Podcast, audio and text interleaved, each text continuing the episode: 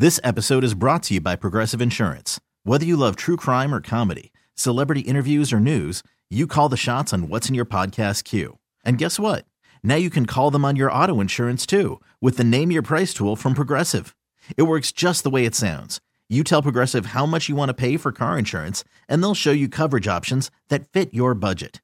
Get your quote today at progressive.com to join the over 28 million drivers who trust Progressive. Progressive Casualty Insurance Company and Affiliates.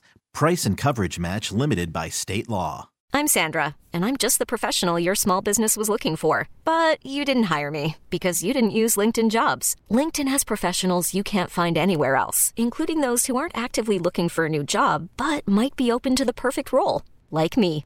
In a given month, over 70% of LinkedIn users don't visit other leading job sites. So if you're not looking on LinkedIn, you'll miss out on great candidates like Sandra. Start hiring professionals like a professional. Post your free job on LinkedIn.com slash recommend today. Loveline is meant for an adult audience. Loveline may contain sexually oriented content. Listener discretion is advised. Loveline with Dr. Chris starts Three, two, one. now.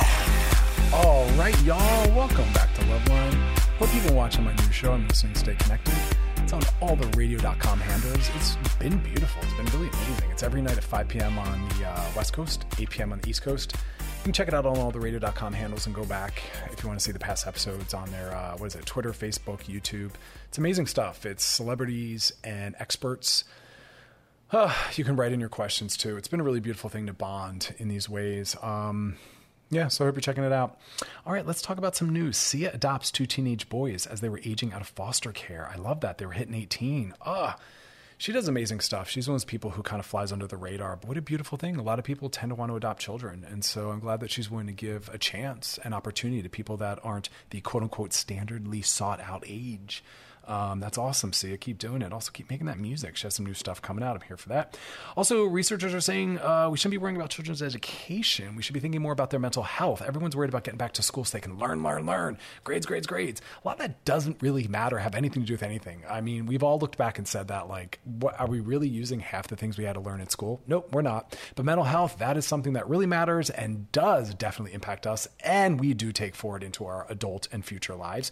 And so they're saying care more about that. Children going to come back to school with different levels of post traumatic stress from all the things that are coming out of the world right now in general, but especially from the pandemic. Not everyone is coming from a safe, supportive family. Some people are at, in homes with people that are active addicts or domestic violence situations or other sorts of struggles. Parents that aren't able to get their mental health needs met, and that's trickling it down and impacting their children. Kids are bored, they're lonely all sorts of things are going on. And so the experts are saying, and I'm saying this too, let's worry less about schools and meeting standards and more about making sure that they're going to get their mental health needs um, met. And we got to pay attention to that. So give them some time to see each other, to have some fun. Um, let's let's let them talk about what their experiences were like. Um, you know, again, they'll they'll catch up in the ways they need to be, but um, I'm worried about their mental health because that's going to be more long lasting, more so than the education. So when schools do open up, let's focus more on easing them back into the classroom environment, right? encouraging them to see their friends, talk to their friends, catch up, play with them, rather than just focusing on all the missing material. Because that's my concern that that's what's going to happen is catch up, catch up. Uh, but instead of that, let's let the exams meet the students where they're now at. You know what I mean? Like institutions shouldn't come before people. So let's see where the kids are all at and let the institutions kind of line up and meet them there. Uh, the APA, American Psychological Associations, so, well, I guess both of them essentially would be, but this is the Psych Association. High stress related to coronavirus is the new normal, they're saying, for many parents. You think? Their parents are at home worried about bills, finances. Some are unemployed, underemployed. Um, not fully employed, they're overloaded, stressed, daycare's not available, their friends aren't seeing their friends. I mean, there's so much that they're encountering. And of course, they're human beings, so they have their own lives. So, parents, my hat is off to you. Like, I wish I had five hats. Um, I can't imagine doing the work you're doing right now, but bless you. Um, uh, that is that is wild. Also, we're talking a lot about the exhaustion from Zoom. Some people, as we're saying, zoomed the f out. That's a headline in an article, and it's talking about ways to kind of deal with Zoom exhaustion. And they're basically saying, and this is this is stunning. You know, remember the way we really feel like we're in real time and connecting to someone is FaceTime, touch, time together. But now we have to work really hard to process nonverbal cues, delays, and silence, which we can't necessarily read. There's anxiety. We're wondering about how we look. We're having to encounter some body stuff. Um, it's really odd and it's also a burnout like in real time we can you know uh, play with the coffee cup doodle move around look around get up but when you're in a zoom meeting you literally cannot move from your chair and you are facing forward um, and that's why for a lot of therapy I'm doing, I'm doing it via FaceTime or phone call so I can walk around and move my body. I'm honoring, that's body positive, that's mental health. My body needs movement. I cannot sit there in a rigid position staring at a screen endlessly. So really think about that, like employers. Does that meeting even need, even need to be had, or as long as it is? Teachers, you as well. Maybe classes need to be half the time, more reading assignments, more writing assignments, whatever you need to do. But the idea that we're just going to do what we used to do in the office, but now online, that's exhausting for the teacher and student, for the employer and employee. So reduce that, change that, fix that, make it more fun, limit it, whatever you need to do. But like Think about that. Because um, I have some friends that are in school online and they're telling me their schedules, and I'm like, that is exhausting and miserable for everyone. Um, also, another article from the New York Post. This was like, huh? Nurse say that some patients are attending coronavirus parties to intentionally get sick. Uh, they're treating some patients that were trying to catch the deadly bug to develop immunity. Now, what they're saying is that it, it doesn't work um, not only does it not work because you don't really know that the impact's going to have on you. And what these people are hoping to do is develop antibodies so they don't have to follow these precautions. So they're basically saying, if I can just get it out of the way and out of my system, then I'm going to heal, then I'm going to be good, and then I go back out and live my life. And they're saying the problem is you can easily kill someone you love because you don't know at what point you can't reinfect someone. You don't know at what point you might have gotten infected, maybe be asymptomatic and not even know that you've been infected. But they're basically saying, and I don't know that, I can't believe this has to be said, there's no circumstance under which we want people to actively pursue getting COVID. my God, the things we're having to tell people in this time, it's kind of breaking my heart, but this is where we are right now. Um, all right, y'all, I got you back. Listening to Loveline with Dr. Chris on the new channel Q and radio.com. All right, y'all. Welcome back to Loveline. Hope you've been watching my new show. I'm listening Stay Connected. It's on all the radio.com handles. It's been beautiful. It's been really amazing. It's every night at 5 p.m. on the uh, West Coast, 8 p.m. on the East Coast. You can check it out on all the radio.com handles and go back if you want to see the past episodes on their, uh, what is it, Twitter, Facebook, YouTube. It's amazing stuff. It's celebrities and experts. Uh, you can write in your questions too. It's been a really beautiful thing to bond in these ways. Um, yeah, so I hope you're checking it out. All right, let's talk about some news. Sia adopts two teenage boys as they were aging out of foster care. I love that. They were hitting 18. Ugh. She does amazing stuff. She's one of those people who kind of flies under the radar. But what a beautiful thing. A lot of people tend to want to adopt children. And so I'm glad that she's willing to give a chance, an opportunity to people that aren't the quote unquote standardly sought out age. Um, that's awesome, Sia. Keep doing it. Also, keep making that music. She has some new stuff coming out. I'm here for that. Also, researchers are saying uh, we shouldn't be worrying about children's education. We should be thinking more about their mental health. Everyone's worried about getting back to school so they can learn, learn, learn. Grades, grades, grades. A lot of that doesn't really matter, have anything to do with anything. I mean, we've all looked back and said that, like, what, are we really using half the things we had to learn at school? Nope, we're not. But mental health, that is something that really matters and does definitely impact us. And we do take forward into our adult and future lives.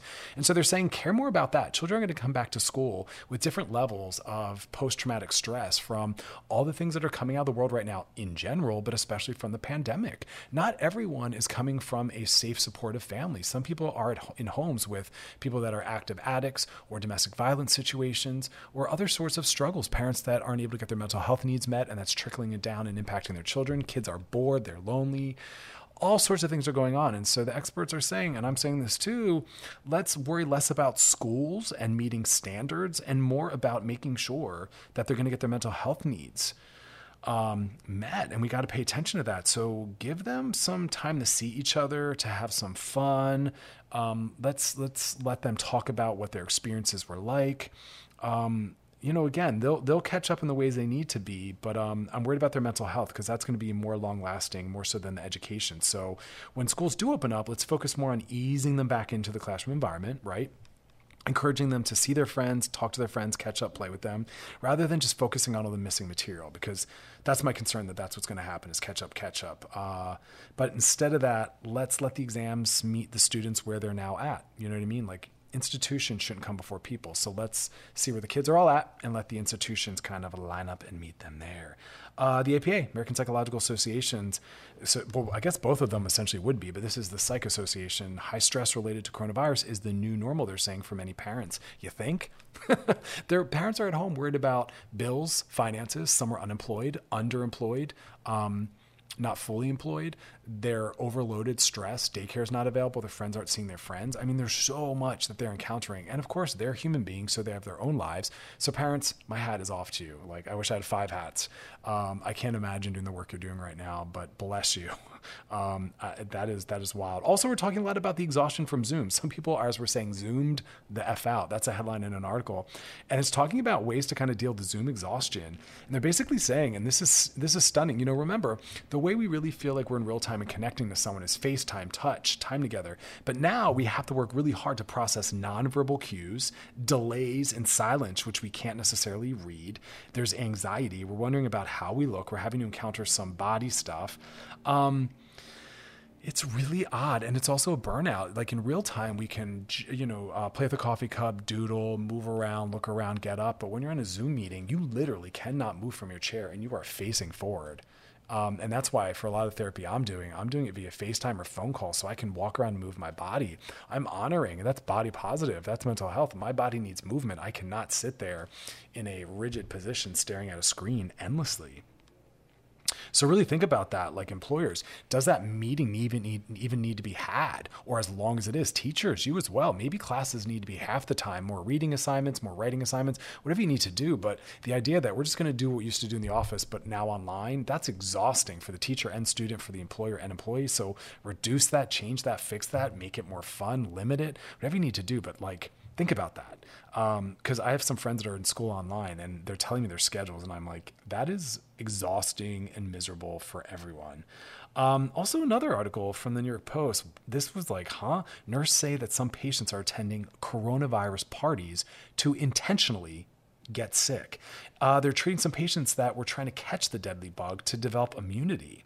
Now, what they're saying is that it, it doesn't work um, not only does it not work because you don't really know that the impact's going to have on you. And what these people are hoping to do is develop antibodies so they don't have to follow these precautions. So they're basically saying, if I can just get it out of the way and out of my system, then I'm going to heal, then I'm going to be good, and then I go back out and live my life. And they're saying the problem is you can easily kill someone you love because you don't know at what point you can't reinfect someone. You don't know at what point you might have gotten infected, maybe be asymptomatic and not even know that you've been infected. But they're basically saying, and I don't know that, I can't believe this has to be said, there's no circumstance under which we want people to actively pursue getting COVID. my God, the things we're having to tell people in this time, it's kind of breaking my heart, but this is where we are right now. Um, all right, y'all, I got you back. Listening to Loveline with Dr. Chris on the new channel Q and radio.com some people are making some amazing new friends, building community, and also finding love. And I'm all about people finding those old school creative ways uh, or new ways of connecting and dating, dating and, and sexuality in the time of COVID. It's definitely not a dull thing. All right, we'll be going to our buddy James Simmons, nurse practitioner and uh, host of Ask the NP. What's going on, James? How are you? I am doing very well. How are you, Chris? Good. Are we? Did we drop the Q? Are we not using the Q anymore? Oh no, we're still well, always using the Q. it must have just disappeared that's all right. James Simmons or James Q Simmons works. All right. Okay. So many different names. Um, how, how are you doing right now? How's your mental health this week? Uh, I am good. You know, I I do a partnership with Providence um, Medical Health System. Uh, in general, we actually talk a lot about mental health, and you know, May is obviously uh, Mental Health Awareness Month, and it was really interesting because a lot of the video is sort of about um, me just being vulnerable a little bit and me, you know, saying, hey, you know, I normally am here and like, here's some tips about your mental health and here's what other folks are doing. Or, you know, we do a lot of videos around, you know, February being heart month, those things like that. And for some reason in the middle of the video, I just, I just stopped and I was like, you know what, my mental health isn't super great these days. It's, it fluctuates a lot. Um, and so I, I think there's a lot of power in acknowledging that and knowing that I have have a platform and knowing that uh, you know you and Jay were just talking about everyone's sort of journey and their comfortability level with everything going on is very different and I know the tools and resources that I need to use to employ to keep my mental health in a place where it's still really manageable for me and I don't get to a really dark place where we're, we're talking about suicide or, you know, clinical levels of depression.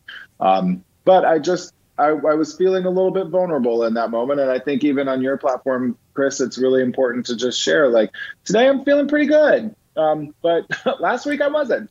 You know, it wasn't great last week. Yeah. Yeah, and, and that that honesty is, I think, what's so healing because I think part of like how we're going to dismantle some of the mental health challenges more on a macro level are getting people familiar asking and actually hearing an honest answer. Like we're, we're, we're, tired of those days of everyone saying, I'm fine, I'm doing fine. So, oh, I'm great. Yeah. Thanks. yeah. like, no, actually, I mean, even if we're great, even if you're a Kardashian right now, you're probably not super great. You know, there's, this is, this whole thing is really impacting people in in more ways than a lot of I think a lot of times we even realize, and even even I think starting to appreciate um, where other people are. You know, this past weekend with uh, you know being Memorial Day, and there were a lot of people out, and I have to say that you know I am a medical professional, I'm a public health professional, and this is what I do, and seeing so many people out, it, it, it does trigger these these emotions and these thoughts about is everything I'm reading is everything I'm learning, is everything I'm experiencing at the hospital true? Because so many people are ignoring the advice of public health officials and ignoring the advice of what we're saying. And even something like that can sort of set in and sort of uh, change your mood and change your mental health about, you know, well, this, I'm hearing about this one thing and I'm being told, you know, wear a mask and be careful and still physically distance and all these things. And then yet we're seeing people having parties in Ocean City, Maryland and, and Lake of the Ozarks. It's, it's pretty phenomenal what even just those juxtapositions can do to our mental health. Yeah, it can also raise uh, the bar of the risk we're willing to take. When you only see people following the rules, anything outside of that feels like a risk. But when you see people with no masks, hugging, leaning against each other in the pool, you start to kind of water down some of the things you might, you know, what what the risk level felt for some other things you're doing. And that's why, like, it, a lot of clients are asking me that question: Do you think it's okay if I? And as someone who also works mm. in public health, my answer is like no, on record, I'm giving you the official no to everything you're asking me. Now you have to decide what you want to do with that, but I'm telling them, no, you right. cannot have visitors. No, you cannot hold that party still. No, you cannot travel out of state. Like, I'm not going to give you that permission. So uh, right. I think we're right. all on the same page with that. But yeah, watching the news was really unsettling because it reminds you that like we're not out of the thick of it. Now, sticking with that, here's here's a question, and Jay kind of gently brought this up. What is mm-hmm. what are your thoughts on this whole idea of the uh, positive antibody test relief, where people are thinking, mm. "Oh, came back positive, I'm good now." well, so I have really two issues with that, and I guess two thoughts about that. I should say, issues is such a strong word. The antibody tests right now are just not as good as we need them to be. So, you know, this whole concept of herd immunity, whether, you know, where everyone becomes immune to SARS CoV 2, COVID 19, through either vaccination or being exposed to it, we need to get to about 85 to 95% of individuals having been exposed to this before we're completely immune. Even at that point, we don't understand if you've been in contact with COVID 19. And let's say you got sick from it or you did not get sick from it, doesn't matter. If you've been exposed to it, you're going to develop antibodies. We don't know how protective those antibodies are and for how long. So, in some other diseases, we can say, okay, great. You've had measles shots a couple of times. You're good. You're protected from measles for like 40 years. Off you go. Have fun. Right. Or like chickenpox, right? If you've had chickenpox like as a child, you're good for life. You're good. You know, you might need a little booster around age oh. 55, 60, somewhere in there, you know. To, Great. Um, now you tell me. uh, right. Exactly. but, but it lasts a long time. And we know that from years and years and years and years of evidence we just don't have that. We've got months at best of evidence from this. So, you know, the tests themselves are showing right now they're only about 60 to 70% accurate. To me, that's not good enough. If I were to get the antibody test, because I want to know too, just like Jay was saying, I, I would love to know and say, oh my gosh, I've been exposed. I've developed antibodies. I'm going to be protected now. And what that what the next layer of that is is okay, maybe I can start leading a more normal life. All right, now let's go to Jay Rodriguez, OG Queer Eye, Emmy Award winner, actor, singer, host. What doesn't he do? What's up, Jay? Well, he doesn't work these days. That's what he's not doing. uh, Even with all those hustles, right? It's a tough time. I think that's um, I, I, have to say it's a very been uh, for the artistic community. I'm, I'm basically a gig employee, um, you know, working freelance. I think that my longest uh, job in recent history was when I when I did the morning show over at Channel Q, um, part of the Radio.com family. Um, but really, my life has always been jumping from TV show to to to live cabaret tours or even stage shows in Vegas, and so I, I'm just used to being able to move. And most of now all my work is generally uh, around large audiences of people, and so um, a lot of gig employees like myself are finding ourselves a little displaced and not eligible for unemployment and trying to figure out this new normal. Well, and it's interesting because I think it seems to me like you've found somewhat of a solution. So tell me what it's like for you on the inside of it. On the outside, I see people like you bringing us their art, still making yourselves accessible, still performing, making us laugh, giving us something to do with our time. What is it like for you on the inside when you're doing this work from home now? Yeah, so for me, um, I've been going live on my Facebook, which is facebook.com, J Rodriguez fan page, on Thursdays and doing a live virtual show, like what I would do in my cabaret shows. And I've been really having a lot of fun with it because Facebook, you can use filters. And so it starts feeling like a music video. And then I jump over to my Instagram. It's, you know, like, uh, that happens at you know like uh, 6:30, and then from seven. It's I've been basically doing a social media thing on Thursdays, and that's really helped kind of make you know uh, small ends meet and just to get your basic needs um, met. It's not necessarily sustainable, but I will say it's really been a really enlightening time having other artists talk about where they're at um, because many of them, you know, the optics. I'm on Family Feud on Sunday night with the Queer Eye versus Queer Eye. That's so going to be phenomenal. That, first off, that's it's awesome. going to be great, and I'm really excited for everyone to watch on ABC on Sunday night. But I think for many of us performers, there was like a hurdle of having to get past. Okay, this is my new normal, and um, I, I need to just do what I need to do to survive, and not necessarily concern myself too much on, on what the optics of this are. Oh, you work in television you were on a, a, legendary show. You must get residuals. None of that's factual, but I think we all. I, I never knew a lot about my other friends' uh, financial status until this this virus hit. It's it's very it's a very honest moment. I agree with that. Like a lot of truth is coming out, and we're also having to encounter our own sense of like competence and what our confidence is tied to. So my clients in my practice are having some really uh, wildly transformative experiences around this. But what's it like for you performing at home? Does it still give you some of the joy and the fun as as you would at a yeah, cabaret show? I think that's yeah, I think what's been so great is I've really kind of uh, I've allotted like from five to six thirty every day to be on my Facebook and just kind of engage those people I haven't really connected with from all over the world. And just having that time where they get to see me, they can ask me anything, having real conversations and connecting with people all over the world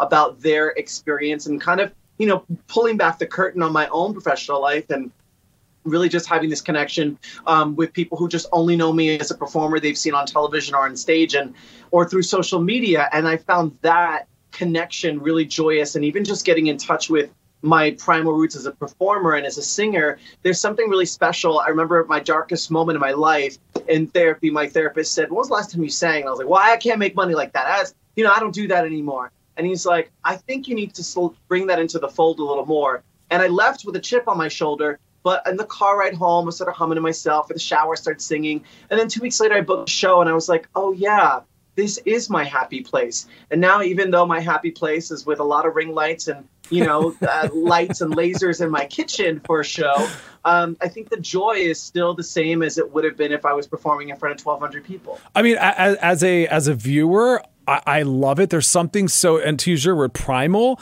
about watching someone perform in the most bare bones way and style. They're in their home, not necessarily wearing makeup. They don't have the costumes. I mean, so again, as a viewer, it's been really beautiful. And it also almost lines up with the fact that I think a lot of us just want more realness and rawness and vulnerability right now anyway. I agree. And I think that's some of the, the hardest things, even when I've had, you know, times on my Facebook Live uh, which is 5 p.m. Pacific Standard Time every day, where I've gotten emotional and I found myself catching myself apologizing for being emotional. And while spending weeks telling these people, hey, you should be open to feeling all the feels. And then when it happened to me in real time, while they're all watching, I'm like, oh my God, ew, this is so gross that I'm doing this. And they're like, no, it's not. Feel. You're allowed to feel.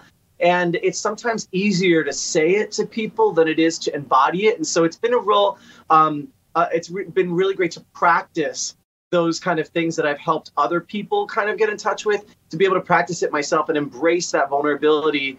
And to honestly, you know, own where where I'm at and try to to move forward with as much integrity as possible. Oh, so beautifully said. I mean, the the work in the way you just talked about your work, it mirrors like just good relationship skills, which is like when we're at our most honest and vulnerable, that's when people really feel like they've connected with us and to us and gotten to know us. I know I put a IG story up where I was talking about how right now I'm in my own conundrum about what should I be doing with my time right now that'd be most meaningful for people in my practice and the world. And the responses I got are beautiful. So I'm glad that you're getting good support around that vulnerability. Um, what yeah. do you, what do you think is going to be the future of performance? Do you think that this will keep some people home because just personally, I never was a fan of giving telemedicine, doing Skype or phone sessions with my patients. Now that I'm doing that, I, I, it's something I'm more open to doing. So, how has this shifted you as a performer? Um, I think part of it is knowing that the new normal is is going to be with us for a while, and certainly Broadway is not slated to come back until 2021. Yeah. Um, and but in my position as a freelance performer, some of the places that I've worked in and done cabaret shows in that you know are spaces I love to work in where you're paid a really fair, good living wage, um, are starting to open back up, and they are going to have performers. And I'm really battling with how I want to kind of bring myself back because I don't feel ready to be up close and personal. As singers, we spit involuntarily. You know, it's like I, I don't know where um, I fit into it, but the future of it for now is going to be definitely. Um, you know, in my home, I'm hosting Santa Monica Virtual Pride, of which Channel Q is uh, our media sponsor. Awesome. And so it's been great to kind of be able to connect with folks on, on that way but I feel the future is really uncertain. I have a, a bunch of things that just keep getting pushed back in television. So, in terms of actually being able to entertain the way I used to, I don't know when that's coming back. And to be real and honest, I'm kind of nervous. When you you get a test that's only 60% accurate. Well, what about the other 40%? Uh, so maybe I actually have not been exposed. Was this a false positive or a false negative? Does it mean I need to go get tested again? Am I spending my money on that? And then let's say the test is positive. Great. I've been exposed. I survived COVID 19. I have antibodies, but we still don't know how long that protection lasts. So am I protected for three months, three years, three decades? We, we just don't know at this point. So as much as I would love for antibody tests to be sort of this like save us all and help us get the economy back full steam and everyone gets antibody tested and, and, and all of that jazz, I just don't think we're there yet with the tests. Not only the tests are not doing what we need them to do, and then also we just don't know enough about what our antibodies look like in terms of preventing us from getting infected from the disease again. All right, so a little bit uh, some false confidence built into some of this testing there. Unfortunately, yeah. Okay, nothing but bad news from you today. All right, well, um, let me give you one more chance. I'll do it with a smile on my face, though. I'll give you one more chance to make us feel better about everything. Talk to us about okay. the updated CDC clarifications about surface transmission and infections, because I just this morning, flipping through, trying to stay away from COVID news, a story pops up about the new danger, which is our reading glasses. And so it's oh like every gosh. time I turn around, there's a new shark in the water. So what is the CDC? T- yeah, take them off, please. So what's the CDC right, telling us now? Okay, so this this got really really confusing, and ultimately what happened is we the information sort of swung one way and then swung the other, and ended up coming right back in the middle. And all, a lot of this is semantic.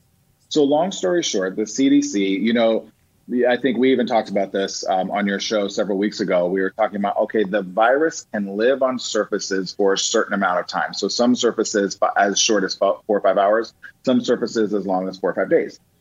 Well, more research with that was showing that the it's parts of the virus that are living on these surfaces, and you need a complete intact virus to actually pass on infection. So, because of that information, what the CDC said was, oh, on certain surfaces, let's say this big wooden thing behind me here.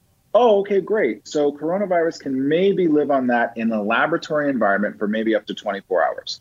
Okay. Oh, but it's only part of coronavirus. So it's not going to infect you.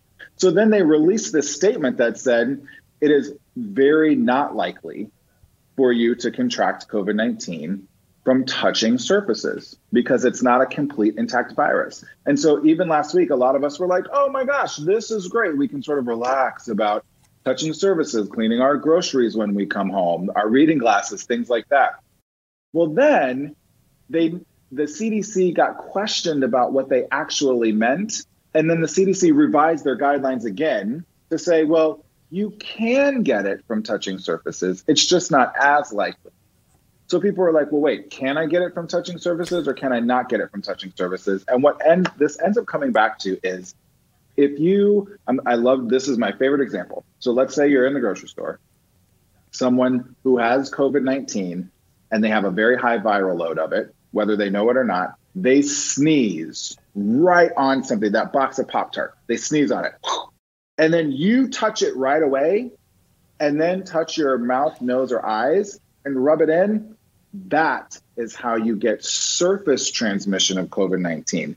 Otherwise, let's say someone sneezed on that box of Pop Tarts and then four days later you go and touch it, you're not going to get COVID 19 from touching that box of Pop Tarts four days later. But I appreciate the I appreciate the loophole gray area that you're leaving in between that, right? Where we'll never quite know as we reach for something or take something home what might have happened before we got to it or for how or how long prior, right?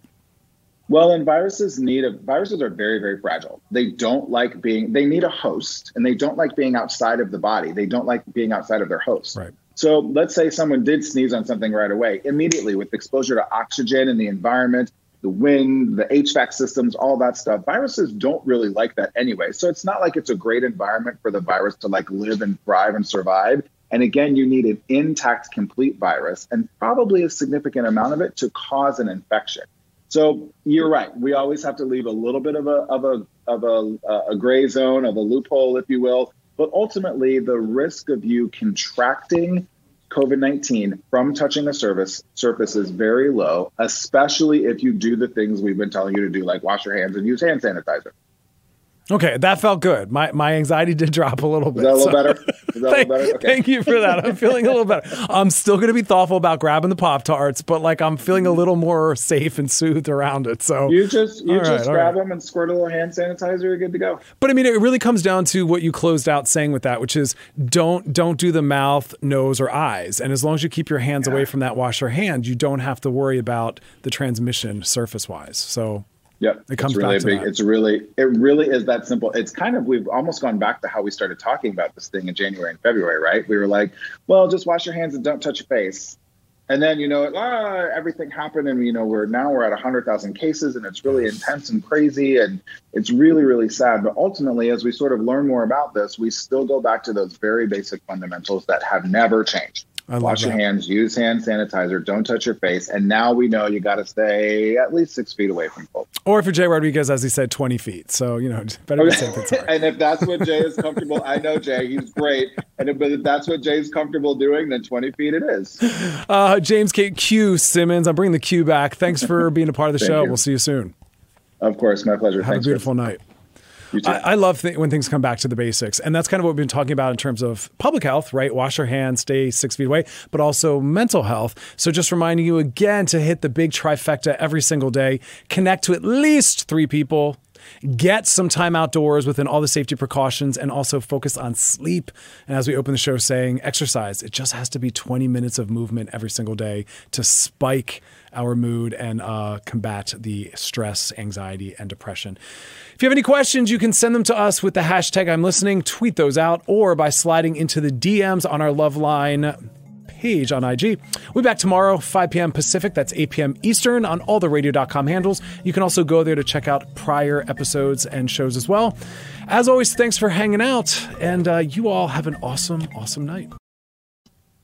I'm kind of nervous because I just got my antibody test back and I tested negative for the COVID antibodies, which means I have not been exposed. I was kind of hoping that I had been. Right. Uh, in some way, I thought that would be a relief.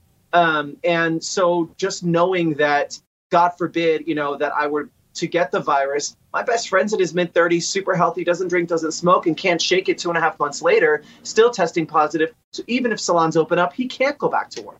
Oh, so it's just like knowing that piece is still in the ether. I think just being able to lean into what I can do in this moment, now, in my home, that still brings me some kind of joy and I can pass that joy forward. Yeah, I think that's where I'm at with it right now. I, I, love that you're challenging yourself with the ethical question of it because we just saw a news story coming out that someone who did uh, violate the shelter in place and, and all those laws had come in contact with 91 people that now have to get tested, and this person was positive. So I'm glad that performers like yourself are asking that question.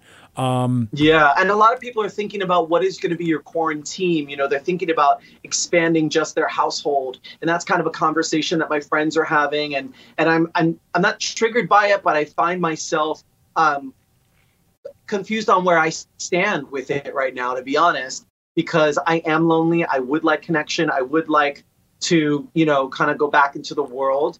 Um, but I'm just not really willing to put my health or others' health at risk in the process um, right now. And I know that, you know, things are slowly opening up and it's you know I, am just taking it one day at a time like everyone else. Yeah and I, and I think you're sitting in the intersections that a lot of people are as well where they're saying there's the state law there's the federal fed, uh, federal thoughts there's the local governmental thoughts that none of them necessarily speak to what's going to be safe for you. Then you have your own personal ethics and then we're looking at our own mental health where some people they they they are not thriving in self-isolation. They are depressed they're lonely and so it's like you have to hold all those pieces and it's coming into my practice where people are saying, here's my mental health needs, here's what I'm comfortable doing, but what do my ethics say? Because there really is an ethical question in all this. I think, yeah, and, and going to the ethics point of it, I think it's really hard when you see people really show where they stand and you maybe you really care about these people. You're just not in alignment with how they're viewing this virus and what they want to do and what you want to do doesn't align.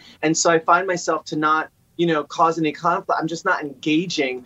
But it's we do not have a uniform sense of what is happening right now nor do we have one uniform way to kind of that everyone's co-signed on this is the best way to do it. And it's you know it's kind of you're just having to, to, to kind of make those decisions on your own for something that is so profoundly serious. Um, I think that's I think one of the greatest things that I struggle with on the daily that kind of keeps me up at night is how how I'm going to navigate this and and how I navigate this, how that'll impact others, um, and how that how that'll make me feel. Because you know, on a selfish note, of course, I'd love to do so many of the things that I miss doing, but I don't think I'll ever be okay with it, knowing that I could be endangering others.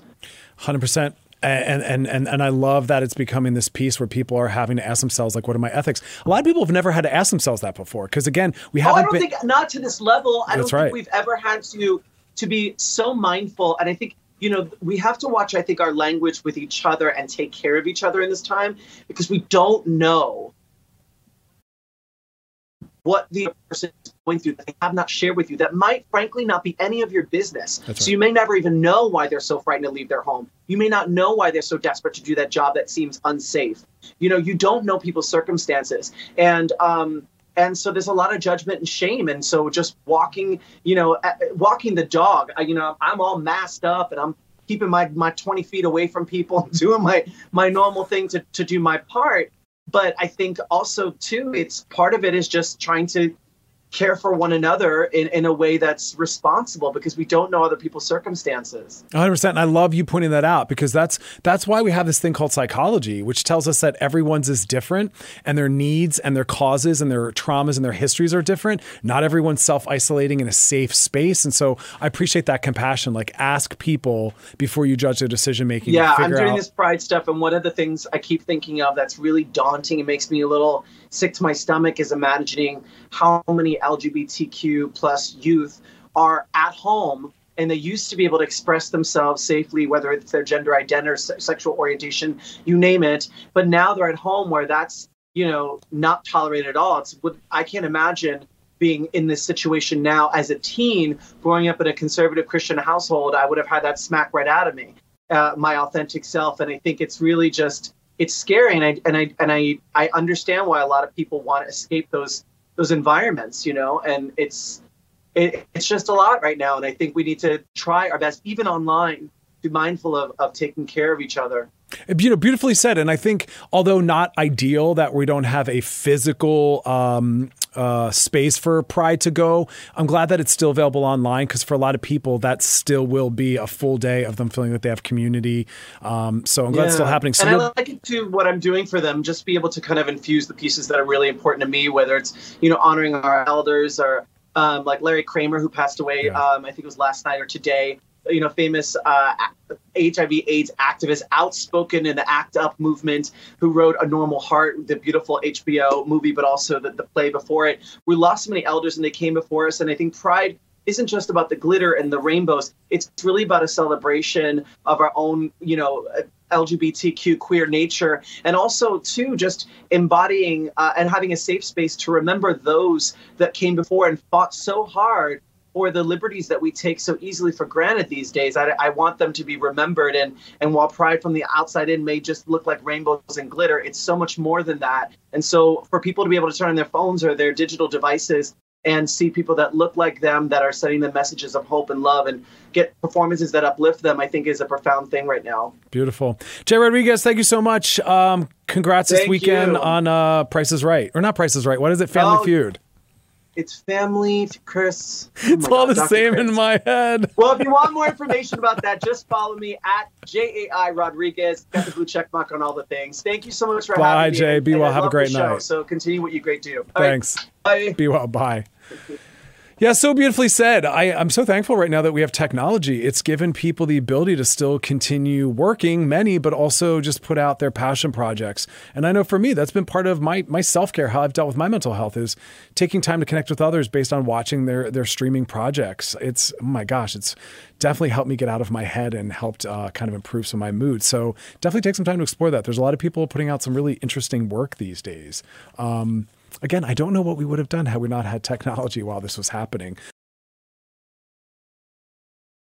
All right, time for our question of the night. Question of the night. Tonight's question is What is the best part about being single?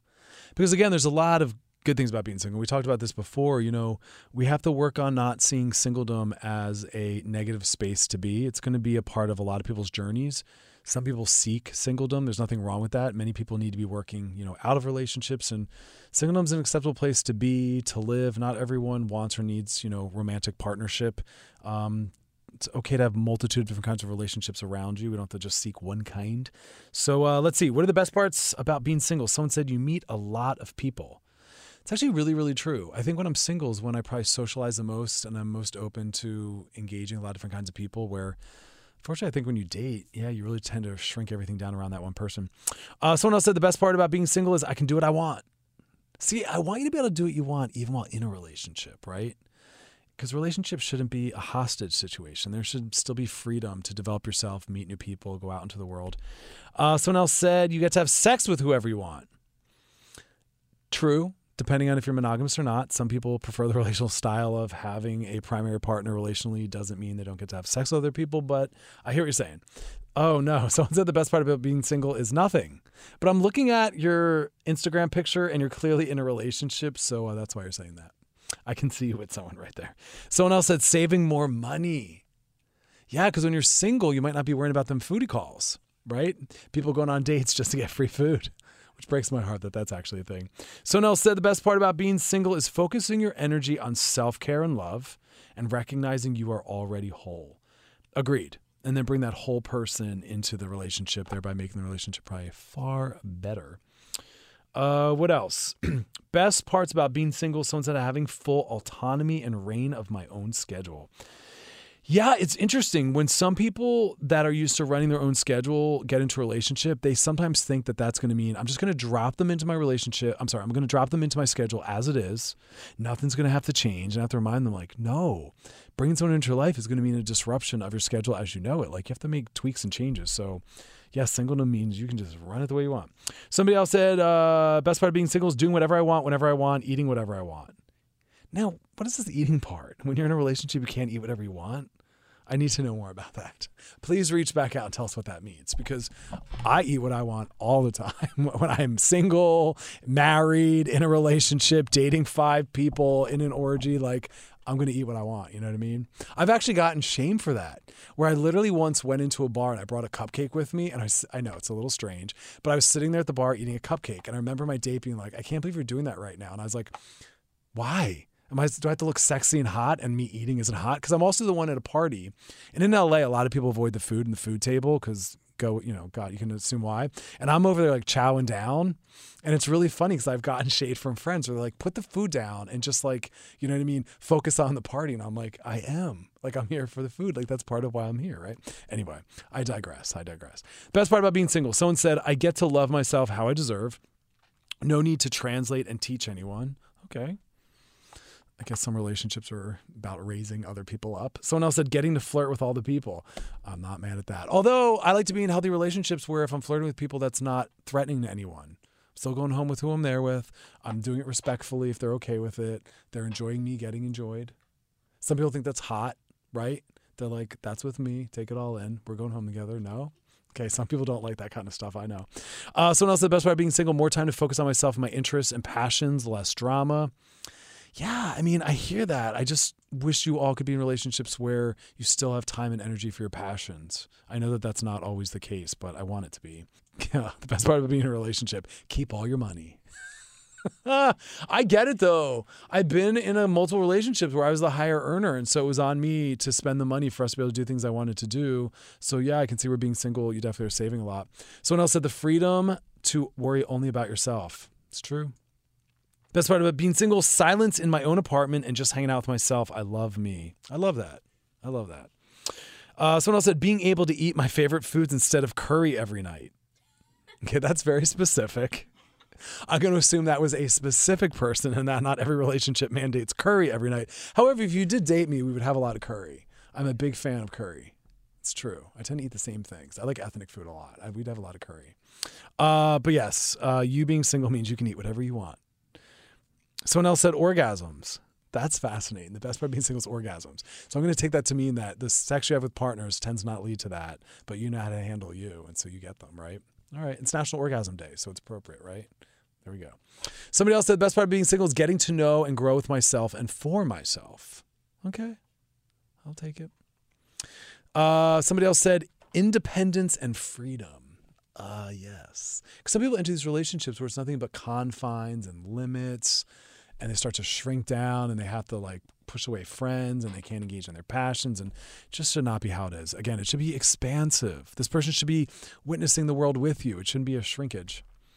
Anywho, okay. Uh, best part being single, someone said getting to experience different types of sex and kinks with different people.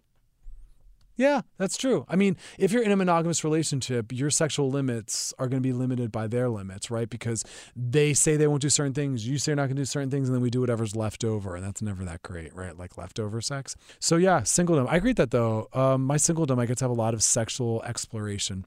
Uh, best part being single I'm not single anymore. I'm lo- I'm in a loving relationship. All right, congrats. Uh, but what I will say, something I did love about being single is being forced to be independent and deal with things on my own. I grew a lot being single and having to face things without that going to partner to lean on. Yeah, you learn a little bit of uh, self self dependence, independence. Thank you for those that participated. These are really really great answers. Um, coming up next, we're going to be sliding into the DMs. Listen to Loveline Dutch Chris on the new channel Q and radio.com. Okay, it's that time. Time to slide on into the DMs. Sliding into the DMs. Here we go. Dr. Chris. I started dating a guy last year who was introduced to me via a threesome proposal from his now ex girlfriend, which never happened. A year later, he and I ended up dating. Almost a year in now, it's become really toxic. Fulfilling fantasies basically took over, and our relationship went from something real to full on threesomes only. And it got to the point where he wanted to introduce strangers into the mix. I know it's toxic, verbally abusive, but that devil D. my gosh, it just made my night. Just made my entire night with that. So now, what should or can I do to move on or pull away from their toxicness? Please drop some gems for Sista. Okay, so number one, uh, I send out my heart, uh, my heart and empathy to you because I know how difficult it is when you're with someone and there's some component of it that's really keeping you in there, whether it's the sexual connection and chemistry or, excuse me, it's some other level of compatibility or interest. But I, I'm happy and thankful that you have enough care and self esteem that you're stepping back and you're saying, Is this good for me? Because sometimes people will rationalize sticking around in something and they'll deny that it's toxic or problematic or not what they want because of these levels of chemistry and compatibility or whatnot. So, unfortunately, what can happen sometimes is when you meet someone and you meet someone in the context of something really kinky, you met them in the context of a possible three way, you know, the other person gets really excited thinking, This is someone who's willing to go on this sexual journey with me. And it's understandable that you're saying, I don't want that to be the entirety of our relationship. And I don't want our sex life to always be centered around kind of pushing the boundaries and exploring. It can it can stress you out, it can wear you down. I'm not sure what elements of it are verbally abusive, but if you're calling it that, I'm gonna trust it and I'm gonna support you in realizing that you you need to maybe leave. I always want to say first though that talk about it why do I say that? Because I work with some couples where they make a decision that something can't be changed or that the person isn't willing to change and they end it, having never given the other person the opportunity to really be held accountable to what's going on and to really be asked and requested to make some changes. And I, I, want you to hear from this person a no or a yes first. So approach them about it. Hey, we met in the context of a possible threesome. Since then, we've had a really creative, diversified sex life. It's not working for me, or I feel like I need to say no or set some boundaries. And either I'm afraid I would lose you in doing so, or you've said you would leave me if I did that. Really say to them, I'm at a point where I need to take care of myself and this isn't working and I need to leave. It's feeling toxic. Are you open to making some changes? Are you open to changing the way we relate sexually? And if they say, yeah, I'm in, that's great. And if they're not open to that, or they start to kind of, you know, say that you're sex phobic or you're sex negative or whatever it is, bounce. Because anyone who really wants to be in a relationship with you has to be open to being told that the way you're currently relating or the way sex is going isn't necessarily what you want. And they have to be open to making some tweaks and some changes. And so, again, you're using the word verbally abusive, and that's not okay. And so, give them a chance to possibly be willing to make some changes and see if that's that can happen. But if not, you got my permission to leave. So there's my gem for you. Uh, all right, we got time. Nope, we don't. Okay, so we're, not, we're gonna go. I had another DM. We'll save that to tomorrow night. But as always, hit us up on our Love on IG page with your other questions. You can always call in 833 Love 001. You guys, thanks for hanging out with me. It's been an awesome Tuesday night. I started the show thinking it was Wednesday. It's only Tuesday. We got a few more days, but you know, we got it in us. We can do it. Get through those days. I'll be back tomorrow night, so come back and hang out with me. See you guys tomorrow night. Have an awesome night. Good night.